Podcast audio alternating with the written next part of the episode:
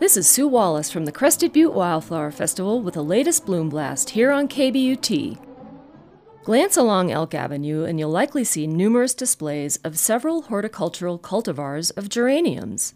However, an easy inspection of many of the Crested Butte trails will typically lead folks to wild geraniums growing in shade or sun. Look for the characteristic long pointy fruit reminiscent of a crane's beak. White or Richardson's geraniums can be found blooming in the shade of aspen groves and conifer forests. Pink or sticky geraniums prefer the open sunny mountain meadows or fields of sagebrush.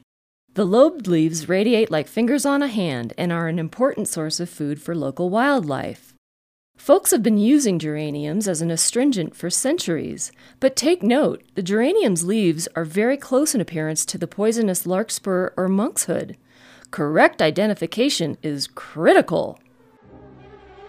Thanks for tuning into the Bloom Blast. We'd love to hear what you're seeing out there. You can share observations or learn more at crestedbuttewildflowerfestival.com. And remember, a little known fact about wildflowers while they look soft and demure, they actually have botanical superpowers. Support for the Bloom Blast comes from the Alpengardener, specializing in landscape contracting, design, and maintenance. Their garden centers in CB South and Gunnison offer environmentally friendly products and local advice. In business for over 25 years, their staff can help you from the ground up. Online at alpengardener.com.